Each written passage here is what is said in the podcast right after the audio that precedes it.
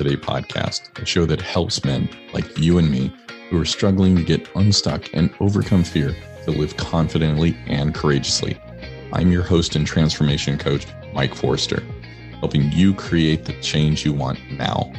Join me as I interview men who've conquered their challenges and soared to success as they spill their secrets on how they live fearless today.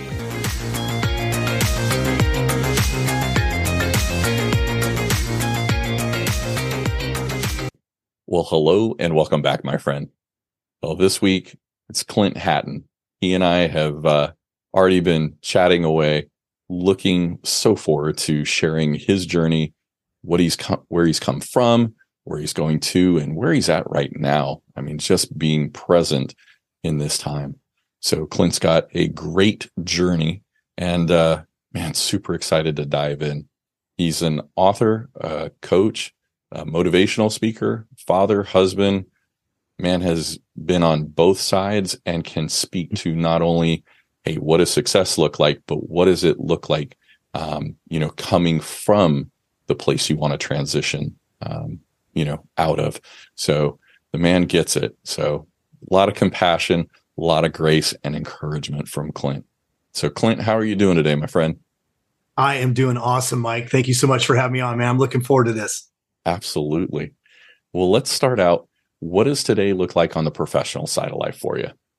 Yeah, well, today it looked like a complete uh, travesty with my email account that went down this morning. That's what it looks like today, Mike. Uh, it was it was pretty brutal. I got up this morning to do an interview uh, really early. I had like a seven thirty podcast interview. Went to check my primary email for the link, and something happened overnight. It was totally shut down we're not going to bore everybody with that, but I spent about half my day fixing that. But anyway, it's it's all good now, and so I'm back cool. to smiling and happy, and it's all good. But uh, thank you for asking me that. You know, today it just looks different. You know, um, I've been through some changes last few years. Some we'll we'll get into a little bit later for sure. But I, you know, I'm yes, I'm a, a trans, transformational speaker and coach. That's what I love to do. I love to help people. That's something really that started at a very very young age you know really even into my teens. I just really love to help people. Um, now you're probably going to hear part of my story from back then. I was a little bit of a train wreck so i'm not sure how much help i was but you know i had that desire to do it. And so now you know i, I do a lot of uh, speaking and coaching. I love doing these podcast interviews. I've been doing a lot of those. I really i just really feel like this is such a great forum able to put out some some great ideas and concepts and life hacks and all those kinds of things. And so I, that's one of the reasons why I'm thrilled to be on with you today. You're doing such a great job of that, and I'm sure there's a ton of guys out there that are tuning in or or maybe going to tune in later that are just going to pick up some great tools along the way with with a lot of your interviews. So podcasts are a really big thing. Um, I did write a book recently, which I think you mentioned. So that's that's a project that's complete but it's still a big part of today because obviously I'm still doing things to to promote it and get it in the hands of people. Uh, been really thrilled to hear you know just the change it's been able to enact in people's lives. In some cases, some really deep healing from trauma and things like that too. So it's kind of a kind of a mixed bag in terms of one day is different from the next in terms of exactly what I'm doing, but man, no complaints, my friend. I love it, and I love helping people, and I, and I love I love talking. So this is uh this is an easy one. That's awesome. Well, thank you, my friend. yeah. And what does life look like on the personal side uh, for you at this point?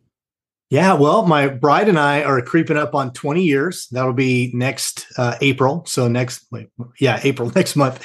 Uh, I'm the one who knows the dates, by the way. It is April 20th. I know exactly when we got married. If you were to ask her right now, she she might not get it right. But uh, anyway, we're celebrating 20 years, and I I like to say I have it on most of my social media and website and different places where I just talk about my basic story. But I, I call myself a deliriously happily married man, which is a bit of a tongue twister, but it's totally true. And you know, I, she's my best friend. We uh, we have an amazing story together. And i just i wouldn't do life with anyone else. I mean she's just so much so much of a joy in my life. And then of course you know i have three boys one who is already in in heaven. It's you know for us he he was heaven bound. And and so that that's been a tough part of our story which we'll talk a little bit about later. But i also have two other boys one that's 18 and the other that's 13 and my 18 year old we just took a trip last week to oklahoma state which has been his dream school forever and he and we're picking out uh, you know rooms and all that kind of stuff so lots of exciting things happening in my personal life right now like that's a whole lot right there, man. yeah, it is. It is, no doubt. Um, my third, I should say, my 13 year old is a black belt in martial arts, mm. and so that keeps us busy on most weeknights. yeah, I can only imagine. Jeez. Well, let's let's kind of go back. Um, like you said, you know, it's kind of started out rough as far as I think you said, like a train wreck, right? So what was yeah. life like and who were you at that time you know yeah well you know mike the funny thing is you know when i tell this part of my story i feel like i had a really um i don't know if normal is the right word i think the older we get we kind of understand there really is nothing that's normal but you know i had what i, I consider to be a pretty normal average childhood upbringing. Um, i grew up in sunny southern california. Uh, we weren't we weren't wealthy you know we were probably middle class maybe a little bit lower middle class but we did have a pool you know which was pretty awesome and so lots of time in the sun. I was an athlete i played football i played baseball you know very active and so life was pretty good you know and then around 11 or 12 that's when things kind of took a turn our our world got rocked somewhat my dad um, well, let me point this out real quick. My parents had me at a much later age. They were in their uh, mid late 30s by the time they had me. I was actually eight years behind my oldest brother because my mom had actually had a partial hysterectomy. They never thought uh, that she would have children again. The doctor told her she couldn't have children again. And so, surprise, here I am. So I came along and and uh, so what happened though was is you know they were they'd been married 25 years by the time I was 11 years old. And it was the only man my mom ever knew. That got married at 18 and 16 and my dad ended up having an affair. And he didn't just end up having an affair. He ended up moving out and he ended up living with this uh, this other woman. And she she happened to have a son as well that was i believe only about two years older than i was. And so you know that's that's going to change things right it, it yeah. rocked our world and what came of that. Now, this is about a two year total journey because I'm going to give your listeners kind of the fast forward. My parents did eventually end up reconciling. Uh, we ended up having, as far as our relationship goes, we had a really healthy relationship for most of my adult life. And they actually were married over 65 years by the time they both passed away in their 80s, which has been about eight years ago. Uh, but this this two year period was definitely formative to just how I would choose to deal with trauma and difficult situations. And so what happened was during that time when my dad had moved out, my mom ended up suffering from suicidal ideation. Uh, she was drinking really heavily, trying to, she tried to take herself out a couple of times with taking pills and just having drank a lot and obviously was unsuccessful. And then we had a couple of, of moments that were pretty scary for me. One was in a, a vehicle. She was drunk. She had been, you know, drinking quite a bit. Of course, I'm 11, so I can't drive us home. And we ended up spinning out on a really narrow uh, two lane highway in Southern California, where I grew up, where actually wasn't uncommon for people to wreck and in some cases lose their lives. So mm-hmm. uh, I was very lucky. Uh, she was very lucky that we got out of that situation. And then another time with a handgun where she was you know, just saying she was going to take her life out. I, my dad and I both kind of jumped on top of her and wrestled the gun away. And, you know, so some pretty traumatic things. So ultimately, you know, I think the importance of that story, just in terms of where things got wonky for me, is even when they reconciled, which was just, you know, again, less than two years later, uh, it did something to me. And I became, I think a kind word to my old self would be independent a lesser kind word would probably be really rebellious. you know, you can take your pick which one it is. But ultimately, I, that's when I started really abusing drugs and alcohol. So at a very young age, 12, 13 years old, you know. And if it wasn't for the fact, I really believe this, Mike, you know, I, I remained an athlete um, competitively. I'll say it that way. I've been an athlete. I work out. I, I do a lot of things still this day, but a competitive athlete up until my second year of junior college football. So there was there was the only or that was the only thing that I feel like kept me from going completely off the deep end into complete drug addiction and just not doing anything positive. So I did have that going on, but regardless, as you know, it's a terrible coping mechanism. And so that's how I dealt with things. Uh, you know, I tried to just kind of drown out my pain, um, guised as I just like to have a good time.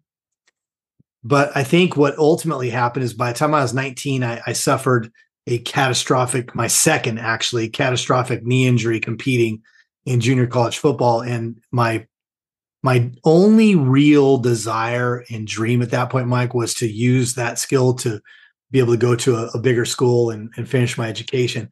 When football was taken away from me, and I'm not out of this, you know, I wish I had a greater motivation that, but at that time I didn't. Uh, I just didn't know what to do. And so at that point, I knew I had to make money, and I got into the, the car business at 21 years old, which you know that in and of itself is not a bad thing but that's what actually introduced me to meth and so i ended up becoming friends with some guys that we would you know back in those days we called it crank and you know we'd snort crank even in the bathroom at times and you know we'd party on the weekends there were there were times where i was up for literally three days straight without even going to sleep on our long weekends you know and things like that and that went on for years so i always weird uh, balance isn't even the right word, but you know, I had a job, I was making a living, you know, I was taking care of myself. So when you think of most meth abusers, that's probably not what you're picturing, although that is very common. You know, I, I know where I grew up, you'd picture a guy with rotted out teeth, a white a white guy with rotted out teeth, uh, pushing his bike and his three belongings through the park. That's what meth looked like where I grew up, you know. But I wasn't. I, I was a professional salesperson. I took care of business but I was still a train wreck emotionally, and my coping mechanisms were awful. And so ultimately, where that led me, Mike, was I, I ended up in a marriage that, um, spoiler alert, I wasn't very equipped, as you can tell already. So the odds of that marriage going well, as you could imagine, were very small.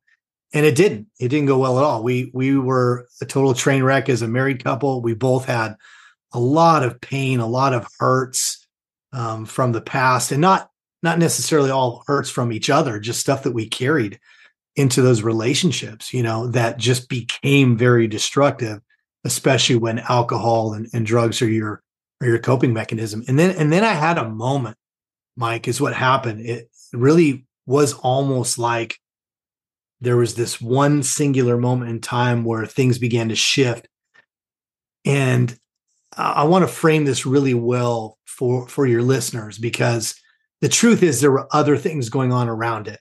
I'm just telling you how it felt. Right. But what happened was I was uh, 30 years old and we had just done meth the night before. Hadn't done it in a while actually, but decided to do it again and so we did and that next morning I woke up Mike and you know, it's not that you ever felt bright-eyed and cheery coming off of meth, you know, it's it's it's hard on your body but I just I didn't just not feel good. I was kind of disgusted with myself and disgusted with just the whole lifestyle behind it, you know, and putting myself in dangerous situations, just it, and you know, just all the things that go along with it. Uh, and I just that day, I just made a decision that I was done uh, with that. I was no longer going to do any kind of hard drugs like that. I just, I literally quit cold turkey. I, I said, today's the day. I'm done. I want to be a different person. And I never looked back. And that was over 27 years ago. But that was just that piece, you know, emotionally, uh, being able to function in a marriage and a relationship. Those things were highly dysfunctional. So that's that just kind of sets the stage where I was at, at that part of my life. Right. Um, the one thing that I'm like kind of looking at, and it's like I've known from other people, even though like our parents may reconcile, it still mm. leaves, you know, emotions and feelings within us. Was there anything along the lines of like when your dad went and was with the other woman and she had a son that was about your same age? Was there mm-hmm. any kind of wondering of like, why not me, dad? You know, like any kind of self reflection on you in comparison with this other boy? Was there stuff that came out of that? Yeah, you know, I was I was definitely angry. You know, we had a really I just think it was such a bizarre experience because I'll never forget how I found out about it, which was through my dad. He literally took me on a ride in the car one day, which was, you know, not, we, we didn't go out for Sunday strolls in the car. So I was trying to figure out what I did wrong, right? You know, but we're driving along and he and he starts telling me, he goes, Hey, I want I just need to tell you something. And so he tells me that he's, you know, having this relationship with this other woman. And he told me you need to it has nothing to do with you. It's me and mom, and we've been fighting for years. And you know, of course, as a kid, you see your parents fighting at times, and and so it's not like I'm not I'm not trying to paint a picture here that wasn't real. You know, when I say I felt like I had a normal childhood, for me, them yelling and screaming once in a while was just normal. So I didn't really think that much about it. You know, to be honest with you. But anyway, ultimately, he ends up telling me this whole thing, and I want you to meet her, and you know, I'm going to set up a date where we can all go out and get to know each other, and you know, I remember that drive vividly. And I just, I was just so confused by it. And I didn't really say much. And I don't think I, to answer your question, don't think I consciously at that time was um, dealing with any kind of comparison mm-hmm. between me and him. But I do, th- the other son, but I do think what ultimately happened is, you know, we, and we did go out on that date, by the way. We went bowling and it was totally weird. And you know, I did not enjoy it at all, but I tried to just be friendly and and that's kind of what happened there. But then as as I ended up having to deal with all the stuff that was going on, with my mom because my brother I told you a little bit ago, he was 8 years older. He had moved away. He lived, you know, 8 9 hours away on his own and and so it was just me and her. And so I think more so than comparison of you know me not measuring up like the other boy or why him not me it was more this deep resentment that started at that age about you screwed up my life. You've put me in this position.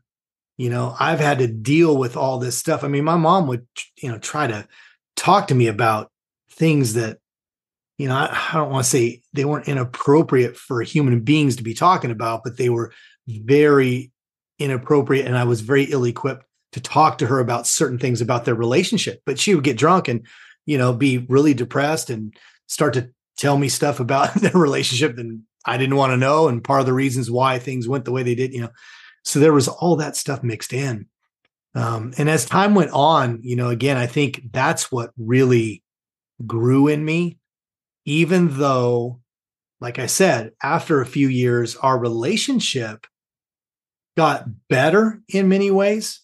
Mm-hmm. But I, but I didn't, it took me until my 30s to actually begin to recognize the damage that it, it had done and the, uh, the mindset shifts that it made in me that made me independent in some really negative ways, unhealthy ways, really just like everybody leave me alone. I'm going to do what I want to do kind of mentality. That's, I think that was really the biggest result out of that season of my life. So, how did you, like, when you're in your 30s, how did you get rid of that feeling of resentment, of, you know, bitterness? How did you come back to where you're like, wait, I need to heal and move on? And whatever mom and dad did was mom and dad. And this is yeah. this is for Clint. I mean, how did you get there? Yeah, that that's a great question. And frankly, if you'd asked me that question even probably eight nine years ago, I would have answered it totally differently. Because you know, and I, you and I talked about this a little bit before we went on air. You know, life is a journey. Guys that are listening to this, man, life is a journey. I really believe there's no actual destination. We're just trying to be the best version of ourselves we can, right? And so during those years from say, you know, 13, 14 up until I was in my 30s. What you would typically hear me say if I even talked about this story at all would be is that ah, you know, they were they're human beings too. And so I would just say that. And it made me feel better temporarily.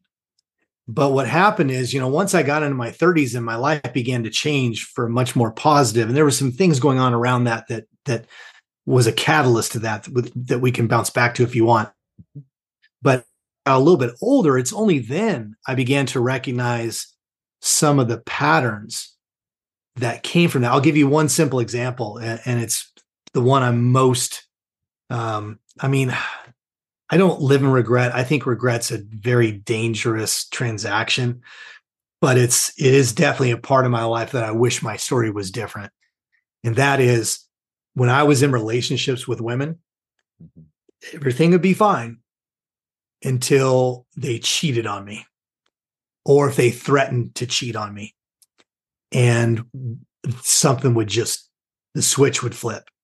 Mm-hmm. And I could get very angry. I could get very verbally abusive. I could shove them around. We could throw stuff at each other. You know, um, there was that kind of, I was abusive, you know, in that situation and i never i never really recognized it during those years until i was in my 30s when i began to you know start the process of healing and really begin to actually take a hard look at how i've lived my life and even ask myself the questions why did i always respond that way because it was really the only thing they can make me mad about all kinds of other things and i wouldn't go off and i wouldn't be an abuser but man you bring up cheating and man it just i was a different person you know and so I think, you know, once I got in my 30s and again started the healing process, that's when I was able to start looking back and go, okay, I get it now. You know, that trauma, I never dealt with the trauma because everything that I went through was because my dad cheated on my mom.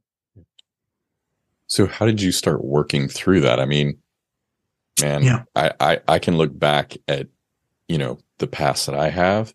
I wasn't equipped. Once I came to that realization, it's like, oh. It's it's not like I had like a PhD or a doctorate or yeah. even the smallest like, you know, listing of what steps to go through. I mean, how did you how did you go from hey, yeah, there's a problem and I need to heal to actually walking that out? Yeah, that that's just such a great question. And uh, man, I tell you, I'm sure we probably lived in a in a, a, similar neighborhood the way it sounds, right? I know growing up, maybe it was like this for you, maybe it was a little bit different, but with my dad, for example, you know, we we uh, if I were to we didn't even use the term. Let me say this: emotional intelligence. Even know if the that term even existed back then. But if it did, on a scale of one to ten, our emotional intelligence would probably have been about a one or a two, right? You know, it just wasn't something that we did. We didn't talk through things. We certainly didn't go to anything like, you know, therapy or something like that. Um, you know, I, I even grew up with, you know, you if you got an injury, you know, we I still joke with my boys today. I don't actually do this to them, but I joke. My dad used to say, rub dirt on it or tape an aspirin to it, you know, and get back in there. You know, that's just how we were. So exactly like you, and probably like a lot of guys out there, just there was no training, there was no mentoring, there was no um, you know, any kind of of uh, path that was forged for me. So what really began to happen is is I think, Mike, ultimately, I just began to make better choices with who I surrounded myself with. Because leading into this, you know, even when I quit meth cold turkey, uh, I had gotten involved in a network marketing company. And it just happened to be a health and wellness company, which probably was a factor too, because I started taking some supplements, you know, and, and taking care of my body better too. But in that company, uh, I was I was really involved. Uh, my upline, those who have never been in direct sales or network marketing, forgive me for the terms, but that's the people that you know sign you up basically. But the two that were my immediate upline were both very very successful people, and they spent a lot of time mentoring me. And in this particular company, we had a lot of workshops and different types of trainings where it would either be with a group of people or in some cases I get a chance to talk one on one with some of these who now became mentors in my life. And I think the first thing that happened, and this is something I really hope the guys out there are listening to, is they would, they didn't even have to talk to me directly necessarily. They would just teach all of these, what we might call success principles but really, what they were doing was they were empowering me and encouraging me that, I could be more than I had proven I had been so far. I could be someone who actually could have an impact. I could be someone who had high character and high integrity. Uh, I was a pretty hard worker, so that part I had. But you know, there was just certain characteristics that nobody had really spoken those things into me before. Or at least if they did, it never stuck. And I, and I didn't feel like I ever had that. So that began to happen. That was part of it. I began to think differently about myself, about my giftings, about my future. Um, and, but then, you know, I had a, a, a pretty big thing happen for me as well. You know, at, at, 30 years old, I was not a religious kid at all. Uh, matter of fact, did not grow up in the church at all. But ultimately, through some of these mentors, I had one who, very in a very friendly way, would invite me to church over and over and over again. And so finally, one day I went, and I went, Mike, solely. I wasn't seeking religion. I wasn't seeking Jesus. None of that stuff consciously. But there's one thing I'd recognized about the way they lived their life that intrigued me and that was they had crummy stuff happen too. Hmm. But they always seemed to have a measure of what I would call peace now or calm, you know, about it. They just responded to the gut punches of life a little bit differently than I did. And so I finally went one day, and ultimately that ended up leading me to a decision that I believe in God and that I was going to have a relationship with God. And so that also happened right at about 31 years old. So I had all these different things going on and these changes. And so I think that's that's initially what started me on the healing process and the journey of discovering why I reacted the way I did as I was younger and began to give me some of the tools that I could use to just, like I said, grow into the kind of man that I wanted to be. A lot of that was reading books from all kinds of different authors and, and things like that. So I'm going to ask you you're talking to 30 year old Mike. Yeah. Who had a belief this is who I am. This is the way I am. I can't change. This path that I've been on is the path that I'm going. From what you've shared, that's a bunch of bull, right? Yeah, sure. Yep. So yeah. what would you say to to me as 30 year old Mike to help me go, oh yeah, hey, I do see that I can change and the the things that you were experiencing and the changes that occurred for you. How would you, you know, encourage me that something like that is possible, not just for you, but for me as well? Yeah. Uh, well, the first thing I would do, and this is what I do, you know, in in my coaching too, when I talk to someone one on one, is I would I would ask that person to tell me their story. See, Mike, tell me your story because it's so important. You know, that's why I, I, appreciate you taking the time, you know, to ask me about where I've been and, and, some of my journey. And, you know, some of it's probably more exciting than others, but you know, it's, it, it's, it's really helpful to ask someone to tell their story and then ask, is this how you envision your life? Because I don't think there's very many people out there that Mike you're talking about, right? At 30 years old, mm. that let's say let's say they feel like it's been a total train wreck and they've never really accomplished anything significant and all those things. If you're to ask them how did you envision their life? it wasn't that most likely. It's not what they wanted for their life. It's just where they've ended up through through habits and, and mindsets and circumstances and in some cases trauma and tragedy and things that have you know informed the way they see the world and it's just led them into an unhealthy pattern so i would just ask them first you know tell me how did you envision your life? What would you, what would you, if you could, if you couldn't fail, right? We've all heard that one. If you couldn't fail, how would your life look differently? I think that's the first place to start. And the reason why I say that is the greatest coach in the world can't tell somebody who they're supposed to be and then make them be that. Coaches dig out the gold that's already in you. They dig out the gold that's already in you. And I would be telling that that Mike, there's three things I'll do this quickly, but there's three things that I believe about every human being, and I believe it about that Mike. And that is that you were you were created to be courageous. I believe that courage is inside of us. And I can prove it. Last week I saw a, video of a teenage kid who jumped into a frozen lake because a car had went into the water and it was beginning to sink. It was an SUV and the back window was open and he went in and out of it twice to pull out a dog and and the lady who was driving it at his own peril. How did he do that? Do you think he stood on the side in the ice where there was by the way about five other people staying there that didn't jump in? But what did he do? He just he just went for it. Why? Because courage was already in him he didn't have time to think about it right it's in there it's just when it comes to our life more often than not we do need to think about it You know, we're not, life isn't filled with all these reactionary situations in life. And so I would tell that, Mike, there's courage in you. We just need to help you unearth it and bring it out because it's already in there. Second thing is, is, I believe everybody has a creative genius. Now, I don't know if we have time for this. I probably should. Well, maybe I could give you a reference to somebody who wants to go read it. But NASA did a study years ago where they, and I'm going to give you kind of the 30,000 foot view of this study.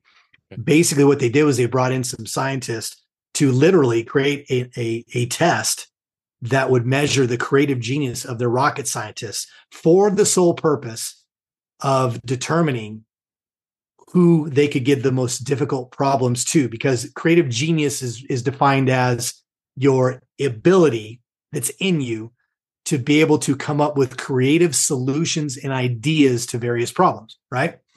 So this already sounds out of out of league for all of us right? Like you know how many people are rocket scientists? 2% 1% maybe right? Well, I'll give you the the end game to that. The test ended up being so radically effective and accurate that these scientists ended up taking 1600 kids through this thing over the course of over 20 plus years. I'm going to give you the bookends to it. When they tested these kids at 4 and 5 years old, 98% tested as a creative genius. Let that sink in for a minute. 98%. It's in you, my friend. The bookend was by the time they're in their mid 20s, two, two. What buries it then? What buries it? That's it. right. I mean, that's, that's exactly 98%. right. percent That's almost everybody, right? Yeah. 2%, that's almost nobody. And that's interestingly, that 2% is what's remaining out of that 98%. But what buries yeah. it that we're not utilizing at what was that? Uh, 12 years later? What buried it? Yeah. Yeah, and, and, it was it was interesting the way it. I, you know, this is such a great topic. Let me go ahead and give you the middle part because it'll probably make a lot more sense. Okay. So so they tested again. There were four and five year olds. They tested five years later. It dropped down to thirty six percent. They tested again in the high school years. It dropped down to 12%. And then by the mid 20s, actually, the average age, because they ended up doing this with a total of a million people total. I just gave you the very first time they did it. It ended up being about 2%. So what what did happen? Well, we know there's so many factors, right? And some of it we've talked about. You know, you and I have been through things. There's trauma in our lives. There's the way we are, uh, you know, brought up. Um, our school systems, and I'm not trying to bag on public school systems. My kids are in public school systems but they are not designed for every child. They're not designed for every kid to have success. They're not designed for every creative genius genius to be appreciated and and developed. So you got all these different factors that do it, right? But here's the cool part because I, I wouldn't have I wouldn't have brought this up if I was going to have to leave you at the two percent, right? that was great. Yeah, I'm not having that dude on again. What a what a bummer. But what's really interesting is is what they discovered, and I'm not going to get in the weeds with science because I'm not a scientist. But there is two main types of thinking that your brain does: one called convergent, one called divergent.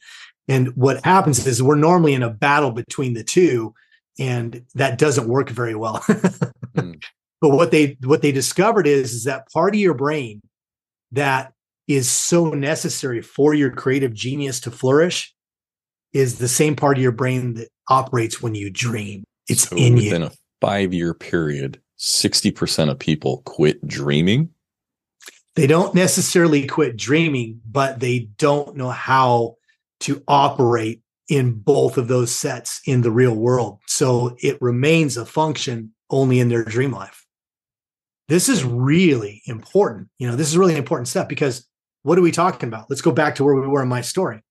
People began to tell me that I could do better. People began to tell me I could think better. People began to tell me I could be successful. People began to tell me you have a gift. In my case, it was talking. I mean, they recognize that, but everybody's got something else. Somebody else, they may be a creative genius in accounting. They may be a creative genius as a, as a coach. They may be an creative genius as an incredible parent that could mentor other parents. You know, it, it doesn't matter what your creative genius is. It's in there.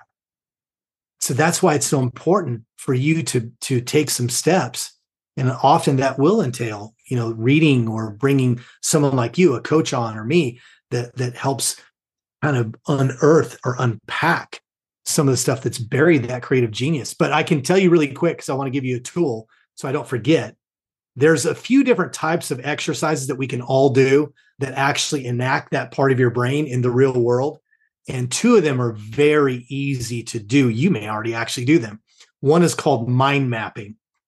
So if your listeners have never heard of that, Google it, Google it, Google it. It's really easy to find but it's a form of putting your thoughts on paper that actually activates that creative process, that creative part of your brain that maybe is dormant. Uh, and another one is just journaling. Journaling is another. That's one of the two top that neuroscience will tell you. Two of the top exercises that you can do to activate that creative nature in you. Well, I've got a question, but before I do, before I ask, I want to know what the third point is. So, in the three things, that we have. So you said creative. Ah, uh, yeah, yeah, What's yeah, yeah. that's two. What's the third one? We're created to be compassionate. We absolutely have compassion in us. Now it can it can be developed. It can grow.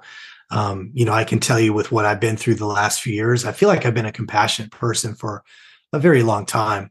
But after I lost my son, which we haven't talked too much about yet, I, I feel like my compassion for human beings went to the next level. I think sometimes pain will do that. Now, pain, you know, if you if you don't um, learn to have certain coping mechanisms that aid you in healing, you can get trapped in it and you can become far less than. Com- but yeah, compassionate. I think every single one of us has it in us to really bring value to this planet and be compassionate and make a difference for another human being.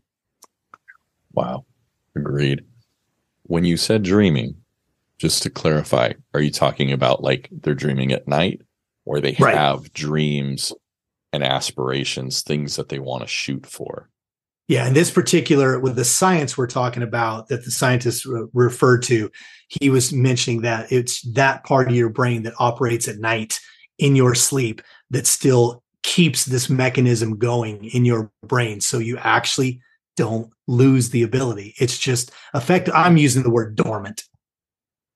So how do you reactivate it? I mean, I know you're 30, you're hanging around a new, another group, you're hearing positive and encouraging words and, and, you know, just the way they're describing you is completely different than what you had experienced before. How do you, you know, reactivate that and get it going again. Yeah, well, what I I strongly recommend to someone is is again I'm I'm going to kind of repeat myself here at first. Go back to who do you want to be? Who do you really want to be in in this life when it's all said and done? Forget about fear. Forget about you know what you haven't done in the past because no one can change. We can't change what we just said ten seconds ago, right? Right. So forget about that. Who do you want to be? Write it out. Like seriously, sit down with a piece of paper, get in a quiet place, and write out the characteristics of the type of person you want to be. That's a great place to start. I actually have an exercise I've done with uh, several people, and it's, it's it, it sounds a little morbid, but it actually is pretty effective for this. And that is write your own eulogy. You know, you go to a, I hate funerals. You know, I, I don't like going to funerals at all. But when they're done well, one of the most beautiful things about a funeral is the beautiful things that are said about that human being in the eulogy, right? Mm-hmm. Well, we control that, Mike. We control that, you know, and even to that 30 year old self, one thing I would say is because when you feel stuck and you feel like you can't change, I would ask, do you think you're going to leave a legacy? Most would say, no, I don't think so or they may say, I don't know. If it is, it's going to be small. And and I believe the real answer to that is is you're going to leave a legacy no matter what. you're already leaving a legacy. But if you and I are going to be true to this idea that this is a journey, then as long as you have breath, you can change the narrative. So I, I and I do this. I write down who I want to be. I still do it. I'm not done. I'm not even close to done cooking, right? I mean, I, I'm I'm a much better version of myself than I was, you know, three years ago, five years ago, 15 years ago, or whatever. But if you're not growing, you're regressing. That's that's just a fact. Nobody can just stay steady and not grow and not regress. You're you're doing one or the other. So for me, find out from you who do you want to be? What kind of person do you want to be? Then one thing you may need to do is sometimes the real true golden gifts in us either come so easy to us that we don't even see them that way um, or there's just been enough negativity around us and people that don't speak life into us that we just don't see it being true. But you know sit down write down the gifts you think you have and then pull in three four five people that you trust and ask them the question. And i know that's awkward you know at first and i know that sounds kind of scary but i'm telling you it's an amazing uh, amazing exercise because you're going to hear things about self yourself most likely that you either didn't know that's how people really saw you and it's going to encourage you uh, or you're going to find out that you have a superpower that you thought was ordinary and everybody else around you thinks it's extraordinary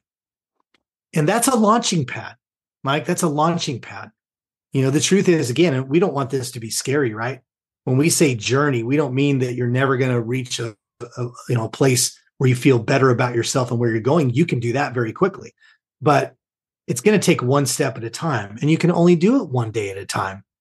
You know, I, I can only grow today. I can only choose to do something with my day today, whether I have this great conversation with you, or whether I read a book, or I listen to a podcast, or whatever it is that I feel like feeds that part of me that wants to grow and be better you can only do that one day at a time. Patience you know? Absolutely. That's often the hardest thing is to show ourselves patience. So from this point here there's still a lot we could talk about in mm-hmm. what you've just shared but i want to jump ahead and talk about your son gabriel can you share um, how life again changed for you um, with gabriel? Yeah. And and that's that's a great way to say it you know life change because that's that's how this journey works right mike? I mean i like to say it this way it may not be everybody's favorite way of life can be a mixed bag.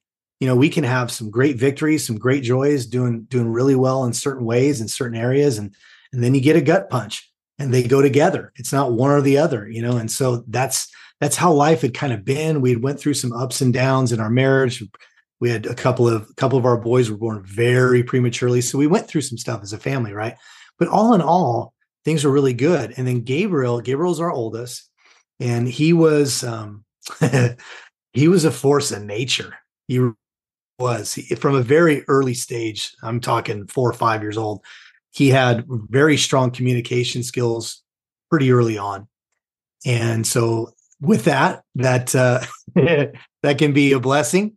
And at times it could also be very frustrating because you know he would talk back to you already and already knew it all. And i'm like dude you're not even in middle school yet. Slow the train slow the train. But you know he was just he was a go-getter. He was an adventurer. He was always like wanting to know what's next what's next. And so at eight years old he got the bug he went up in a small aircraft with his uncle danny who's a pilot uh, he had a couple of really cool planes, and so he went up with him, and it just it just did something in him, and he decided I want to be a pilot. And so, you know, as most dads do, we think, okay, great, you know, someday, and you just think that's may or may not be something he really ends up wanting to do. Who knows? We'll see. But he didn't let go of it. I mean, it was a steady thing.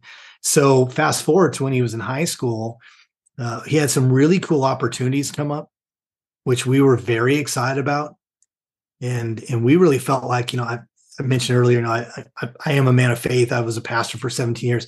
I really felt like for us that God had opened the door to some things for him for it to happen for him. So we were super excited about that. You know, that was our perspective. And when it happened, you know, I couldn't afford to pay for his flight school.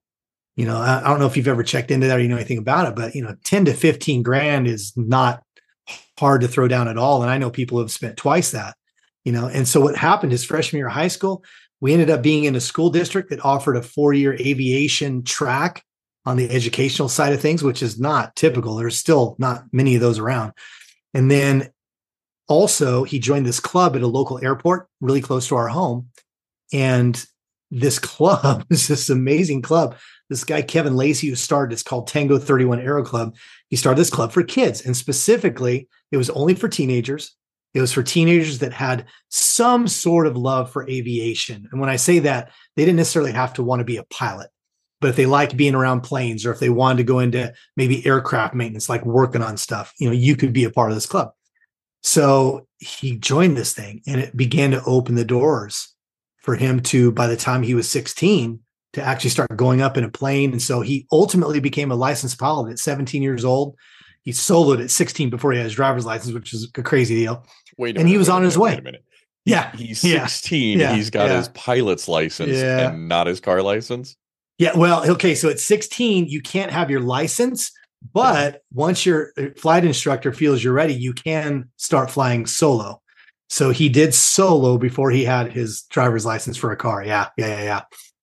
And so, so that gives you a little bit of an idea. He was fearless. He was courageous. You know, he just attacked life. He didn't let, if he wanted to do something, like we had a little conversation earlier about I have some guitars on the wall behind me. You know, we're literally sitting in the living room one night and didn't even know he had even picked one up off the wall, you know. And we hear this, and I, Mike, it's killing me because I'm an 80s rock guy. I can't remember the song. It's killing me. But uh, we hear this, like, let's just say it's Lynyrd Skynyrd, you know. I'm like, did you hear that? She's like, yeah, that sounded live. Like, I think it was live. We go running into the room, and sure enough, man, I'm like, when did you learn guitar? He goes, YouTube. So of course, you know, some of the guys listening out there are like, yeah, we could, I can do anything with YouTube in my life, you know. But but that's just how it was, you know. So he so he went for it. He got his license at 17. He had decided at that point that he did want to pursue a full career. Had everything laid out. He was beginning his instrument uh, instrument rating training. That was going really well. He was taking some college classes because he he graduated well, and and just killing it, killing life, just loving it. And on September 23rd of 2019, he took a trip, it's just a normal day, uh, took a friend to Arkansas, which is north of us. I'm here in the Dallas area. And uh, he dropped her off safely. And on the way back, he ended up running into an unexpected weather system and ended up uh, suffering from something they call spatial disorientation, which is basically for your listeners, most people are familiar with the Kobe Bryant crash just because of how famous he was. Same thing happened to his pilot, uh, except my son wasn't in a million dollar helicopter. You know, he was in a little Cessna. And so he didn't have all the bells and whistles and he flew into a mountainside and he lost his life living his dream. And so, you know, as you can imagine, it was, it was a devastating blow to our family. And um, it's a hole that will never be filled. You know, um, we think about him I don't even know how many times a day. You know, he's he's still lives so many different ways in spirit. You know, he's he was an inspiration uh, to us in so many ways. Ultimately, you know, he's the reason why I wrote the book when I wrote it, and it has the title that it has. Um, something happened the morning after Michael. Share with you quickly. Mm-hmm. The morning after he crashed, and I'd I'd had to sit down with my two other boys and tell, you know, what happened, which was excruciating. And they were nine and 14 at the time. And when I set them down, you know, I think I think one advantage I do really sincerely feel like I had, Mike, was the advantage of being a pastor for 17 years did help me in this way because the type of pastor I was, I, I was involved in people's lives, coaching and mentoring and marriage stuff and and sometimes, you know, hard losses and, and losing loved ones, stuff like that. And I had at least seen and or heard about through stuff I studied to prepare for that of where people didn't put in place healthy mindsets and it ate them alive and many marriages end up in divorce and you know so so I knew as as difficult as our tragedy was as painful it was we had to set a compass for where we were going to go as a family. And so I set the boys on the couch and I looked at them and I said listen we have two choices. We can either choose life or death. And I call it a life mentality or a death mentality. And it's really simple, it's not complicated. The life mentality for us was your brother Gabriel attack life. We we wanted him to live until we were old and gone. We, you know, we we would take him back tomorrow. But he lived more in just under 18 years than a lot of people live their entire life. And I said, so boys, we're going to focus on how he lived, not the tragedy of how he died. Because if we focus on that, we're going to be shadows of who we were meant to be.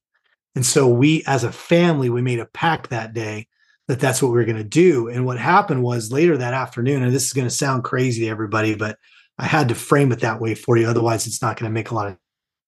We were contacted by a couple of news because, you know, when it was a plane crash, which is always news, and then his age made it even bigger news in some ways.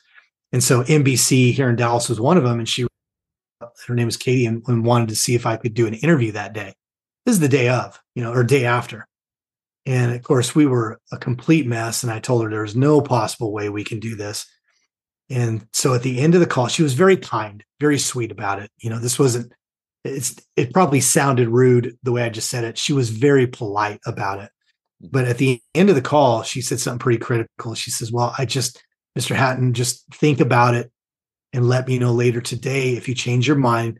I just want to leave you with this thought if I, I have to do the story, it's an assignment. We're going to do a story tonight. If I do the story without you, it's just basically going to be a report on his death. If you'll allow me, I'll come to your home. We'll take as long as we need. We'll take breaks. We'll do whatever we need to do. But you can tell his story about how he lived. That was pretty big, Mike. Big test. Big test. I mean, it's getting me a little bit right now um, big test, but we knew that was we we had a, a, family discussion after that, including even my father-in-law threw us here, and he was actually the one who said you you really should do it. So we did, and and I'm and I'm so grateful we did for a variety of reasons, but one of which what happened somewhere in the interview, I don't remember saying it, but I had said he lived his life big, bold, and brave. And what happened was because that that's all a blur to this day. I have no actual recollection other than what I've seen on video entire interview. I mean, it was just it was just a blur. But when we saw the segment being played back to us at the very end of it, instead of playing me saying it, the reporter said, Gabriel's parents encourage you to live like Gabriel, big, bold, and brave. And when I heard it back to me, that was life, Mike. There was life on it you know? And it, i mean it's two years later before it becomes a, my my brand and and the book. That was nowhere even on the radar. But it but it became just a family mantra. And it was something we use because it's been hard mike. I, I don't want any of your listeners to think so yeah it was big bold brave and we just made this decision about life and it's been a cakewalk you know? It hasn't been. It it it's had some really hard hard moments. But it's it's a language and an agreement that we made with each other as a family that's allowed us to keep recalibrating back to that mindset that in order to honor his life we're to we're to live big bold brave whatever that looks like and so as a family we're doing that one step at a time you know in the midst of our new journey here and for me it's the it's the writing a book now and speaking and doing those things my wife is an artist and there's been some artistic creative genius, if I could say it that way, since I used it earlier, that has come out of her from this that is incredible. Um, my oldest, you know, as you know now, I already said earlier, he's getting ready to go to school. He's super excited about starting a business and and that being his version. And then my youngest, he's 13, who knows, but he is a black belt, you know, and he got that at 12. So that that life attitude and that big bold brave mantra just having it was it was a, a beacon of hope if i could say that and that's another thing i would say to that 30 year old mike out there right now who's just one man is there hope? Dude there's hope. There absolutely is hope. As long as you have breath as long as you're willing to have an attitude that you're willing to grow and that means screwing up too. It totally does. You shouldn't be afraid of failure. As a matter of fact, most really successful people you talk to, they're multimillionaire or billionaire business people or athletes or whatever, they'll tell you the reason they got there is because they failed a lot. you know, it's because they failed a lot and they kept going and they kept fighting, you know. But those are two things that were really critical for us and it's the it's the blessing if i could say it that way that we keep um, even though we don't have gabriel physically here on this planet with us there's so much i'm just like oh my gosh um clint how do you lead for your family in a situation like that Mhm. and yet still be honest and real with the emotions you're experiencing because whether it's the loss of a child which none of us as fathers ever want to experience or the loss of uh, a parent or even a job you know where right maybe a dream that's dying and you're you're grieving how do you lead through that and yet be real about what you're experiencing and not just locking it away you know what i mean Yeah, yeah, I do. And you actually just answered it. I mean, I'll add to it, but it is about being real and authentic and not trying to put on this false bravado. Um, you know, one of the things that's been very interesting for me, we're over three and a half years down the road now, which is not a long time, by the way. You know, for someone who's lost a, loved one in particular, it's not a long time. So I'm not implying that. I'm just saying it's been three and a half years. So I've had some, some time to be able to look back at this process and how I've led our family and you know where that's gone well and where I could have done better and things like that. So I'm- framing it that way specifically. But the truth was I made the decision that morning and I'm glad you asked that because that was really part 2 that I didn't mention earlier. Part 2 of that morning when we had this conversation about this life or death mentality, uh, we still didn't know what was that going to look like as you said walking this out. And so what I told the boys to start with, and and, and Amaryllis, my bride, is I said, listen, none of us knows what this is going to look like in terms of grieving. You know, we we don't know from day to day, from week to week to month to month. And you know, in those early stages that I call I call the entire first year the shock and awe stage. Because you know, you're going through birthdays and milestones and all this other stuff for the very first time. And you know, and of course, if it's a a, a really traumatic um okay, I want to be careful the way I say this, Mike. So I'm actually going to check myself for a second here. In our case, Gabriel's death came very suddenly, very suddenly, completely unexpected. Other people see them lose a loved one over time due to an illness and disease or whatever and things like that. Neither one I first of all, I think comparison is is a horrible barometer of just about anything. And it certainly is of this. So I'm not comparing those things. Um, those are both very, very, very, very difficult. The thing about it being so sudden is you're thrust into it immediately. You don't have any time to like terms with this person not being in your life. You know, it's just it's just on you very quickly.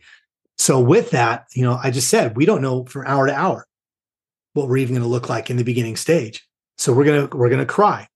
We're going to be probably angry. We're going to be confused um, probably going to be very tired, you know, and we may fight depression, um, you know, all those different things that, that and and we're going to have moments of joy too. We're going to remember things that he did or things that he said or just quirky things that you know happened or whatever, and we're going to laugh. And the point of all that was that boys, it's all okay. And, but was more important than that, and this this is more direct to your question as far as leading my family. What I told them was, is and you need to know that we're in this together, and we're going to do this openly together. So I specifically told them we're not asking you boys to constantly come to me and mom and let us know if you're feeling hurt or you're feeling, you know, you feel like you're starting to fight depression or something, or you know, you're angry, whatever it is that you come to us, but then I'm the dad, I'm the man. And so I'm always just showing myself as strong and nothing ever rocks me. And the only time I ever deal with my emotions is behind closed doors where no one can see it so that I can look good and look strong. I think that's a really, really dangerous approach. And, and I think it's not helpful for our children when we're trying to bring them through really difficult things. So that was the tone we set, and we've lived by that. And so I have shed many tears in front of my boys, even very recently. You know, it doesn't take really much of anything. You know, there are triggers, you know, things that can remind you of, you know, I mean, we have planes flying over our house constantly. So they're there all the time. But when it comes to a loved one, you don't need one. You don't need a trigger. They just, they just your memory, right? So it was done openly. You know, I, I talked to them about what I was feeling and how I was experiencing it. But I also, and and I I didn't use the word coaching, and I don't say I'm coaching you through this, but in a sense, that's kind of what was happening is I was giving them permission. I was coaching them on through, you know, any emotion you feel is okay, but you do need to process it and then you need to move through it because there's another emotion that's going to be necessary for you to deal with life, right? Because that's how we're geared, you know, not to not to confuse anybody, but we're we're emotional beings, right? We have all these different emotions in us and we move from one to the other effortlessly. We don't even think about it most of the time, right? You know, you can be you and I could be joking right now and then I could stub my toe underneath my desk and a completely different emotion come out of nowhere, right? you know? And that's how we are. But when you start talking about, you know, leading your family and especially when you're talking about leading through really difficult times or tragedy, you know, it needs to be slow, it needs to be intentional, and you need to be able to move from one thing to the other. So, if you're okay, I could give you one really quick example and story of what this looks like, you know, real life. Uh, the one to me that's the most vivid is we were in Florida. We have family down there. My father-in-law has a really beautiful boat. We went out on this. Uh, we went out on the water on this island. This is the Fourth of July weekend this last year. So Fourth of July, it's a party. Uh, I didn't mention this yet, but my wife is full-blooded Puerto Rican. The Orlando family is the Puerto Rican side, and so you know they know how to throw a day party. They just really do the and the food and everything. And so we were out on the water having a great time. And we're, we're all kind of, I know not everybody can see me, but you know, everybody was pretty much either waist deep in the water along the beach or they were in some sort of flotation device. So everybody's just kind of bobbing up and down. The music's going, we're having a party. It's great. And Mike, I I just began to think about Gabriel and I began to miss him. And I knew in the moment that I was feeling some emotions. Now, you can handle that two different ways. You can suppress it, which admittedly to to everybody listening to us right now, there may be times where that's necessary. You know, if I was in the boardroom or if I have a job, maybe I'm a machinist where I'm dealing with, you know, very dangerous equipment. I mean, there's a lot of scenarios you could come up with. Mm-hmm. M- maybe right now isn't the moment. And maybe you need to plan for another time later that day or that evening or whatever to go back to how you were feeling and allow yourself to work through it. But this was a day where nobody noticed what I was doing anyway. There was too much activity. And so I literally bobbed about 20 feet away from where everybody was. And I allowed myself to feel exactly what I was feeling. And I was missing him. And I began to just think about different memories and tears streaming down my face. I wasn't like, you know, the full blown snot you know, crying and weeping out loud. So nobody really even knew what was going on. But I just allowed myself to process because I knew I needed to. I missed him. And I knew if I didn't do it, that it was probably going to steal from the time we were having. So I took a private moment. Nobody even knew what was going on. And, and I allowed myself to feel. And then here's what I'm here's why I'm telling this story. Then I made a decision because a healthy way of dealing with our emotions is being intentional about how we exchange emotions. I then turned around and left my sadness in my tears and I embraced joy. I literally, this is literally what happened. I bobbed my way back in the water over to the party. I jumped in the back of the boat because at that point people were starting to eat. And, and I had a great time and I had a great time the hmm. day the only reason why my family even knew what happened is because later on I told them what I'd experienced because they I knew they needed to know that if that ever happens for you, it's okay. And one thing that I think is important to keep in mind is that six months later was when the pandemic happened. So you're going through everything. Yeah. yeah. Gabriel. Three. Yeah. Actually, three. Yeah. Yeah. Oh, okay. Yeah. So, yeah. I mean, you're dealing not with just Gabriel, but then also what's going on with the rest of the world. So, yeah, you know, it's it's a lot in and of itself to take on just what happened with Gabriel. It was then another punch right. came at you and your family as well, you know, all of us in addition to it. So it's not like you get a punch, you always get to recover. Sometimes you're rolling with the punches.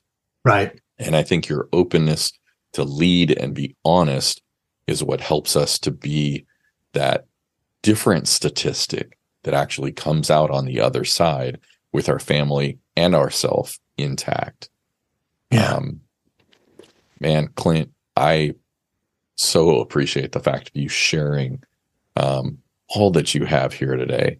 You know where you've come from, where you are, how that's brought about brought about um, big, bold, and brave, and then how your family's using that as a tool to to continue to grow and to help others. Um, I would love for you just to be able to share, you know, how can we get in touch with you outside of this podcast to to find out more about the healthy mindset that you've shared or you know living our life you know courageously would you? Yeah. No i'd, I'd love to do that. Uh, the book i wrote I don't, I don't think i gave the title earlier. It's it's big bold brave how to live courageously in a risky world. And i'm glad you framed it the way you did mike because you know the pandemic did come three months after. And so in short i don't know without the pandemic if i'd have written the book as soon as i did. But after about two years of just watching all of the, you know, partly suffering, you know, my compassion level during the pandemic went through the roof because of our own personal experience, and our own personal loss. You know, so many people lost lives. And, and then, as you said, even earlier, you know, uh, nobody's trying to compare, but some people lost lifelong careers and businesses they'd worked their entire lives to to get to a successful level or in some cases they had just finally launched out their dream business and they're a year in and it destroyed them you know and so that was largely why i decided to write the book when i did and so what i would love is if if your listeners you can go to bigboldbrave.us. i know that's us but i chose that domain on purpose because i think collaborating like what you and i are doing right now what we're doing together us is what's bringing value to this planet right so bigboldbrave.us and get the book. I'm not a hard pusher of my book. I'm really not. Um, but I'm getting back so many great testimonies of people that have been crippled in fear. And that is one thing, no matter where anybody stands on how the pandemic was handled politically in many other ways, that's not my point. This is not a political statement. We do know that fear has gripped the planet unlike any other time in our lifetime and that many people have lost hope and do i is it even worth it for me to dream or to even try to build a business or you know try to to to you know create a legacy for my family all those things i say yes i say yes and this book is just something that can be a real useful tool for you uh, to just overcome fear and and learn how to to make not only courageous decisions along in your lifetime but recognize for yourself where there's there's one kind of risk that's life threatening. Those are the ones that maybe we need to be careful with, right? I personally am not going to be jumping off a 200 foot cliff in Mexico somewhere. Not my form of risk. but the truth is, is there's a lot of other things in life that we're afraid to risk too. Sometimes we're afraid loving people well. Sometimes we're afraid to risk getting married. Sometimes we're afraid to risk having really courageous conversations within our marriage that could make our marriage even better. And the list goes on and on. And I really believe this book is going to help with that. So if you go to bigboldbrave.us, you can find every other way to connect with me. You can sign up for my weekly newsletter. You can send me a chat. I'd love to hear from you. I'd love to hear your story. Clint, I appreciate it. Thank you so much. And, Thank you, uh, Mike. Dude, yeah, you you just have gone from one end of the spectrum discovering a healthy mindset, how to live it out, and then just how to how to live with your family in a healthy way. I absolutely love it. So thank you for all you've yeah. shared today, my friend. You're welcome, uh, Mike. If I could say one, this is truly only one sentence. I I gotta leave that 30 year old Mike with this. It's not about perfection. Just it's just about taking a step forward to better your life. Absolutely. Agree. Agree wholeheartedly, my friend. Well, thank you, Clint. Thank you, Mike. Thanks so much, my friend, for joining me on another episode. If you found the information within the show helpful, please leave a review on the platform you're listening to. It helps raise the show's visibility so other men can join us in breaking free. See you on the next episode, and remember to continue putting yourself out there. Have a great one.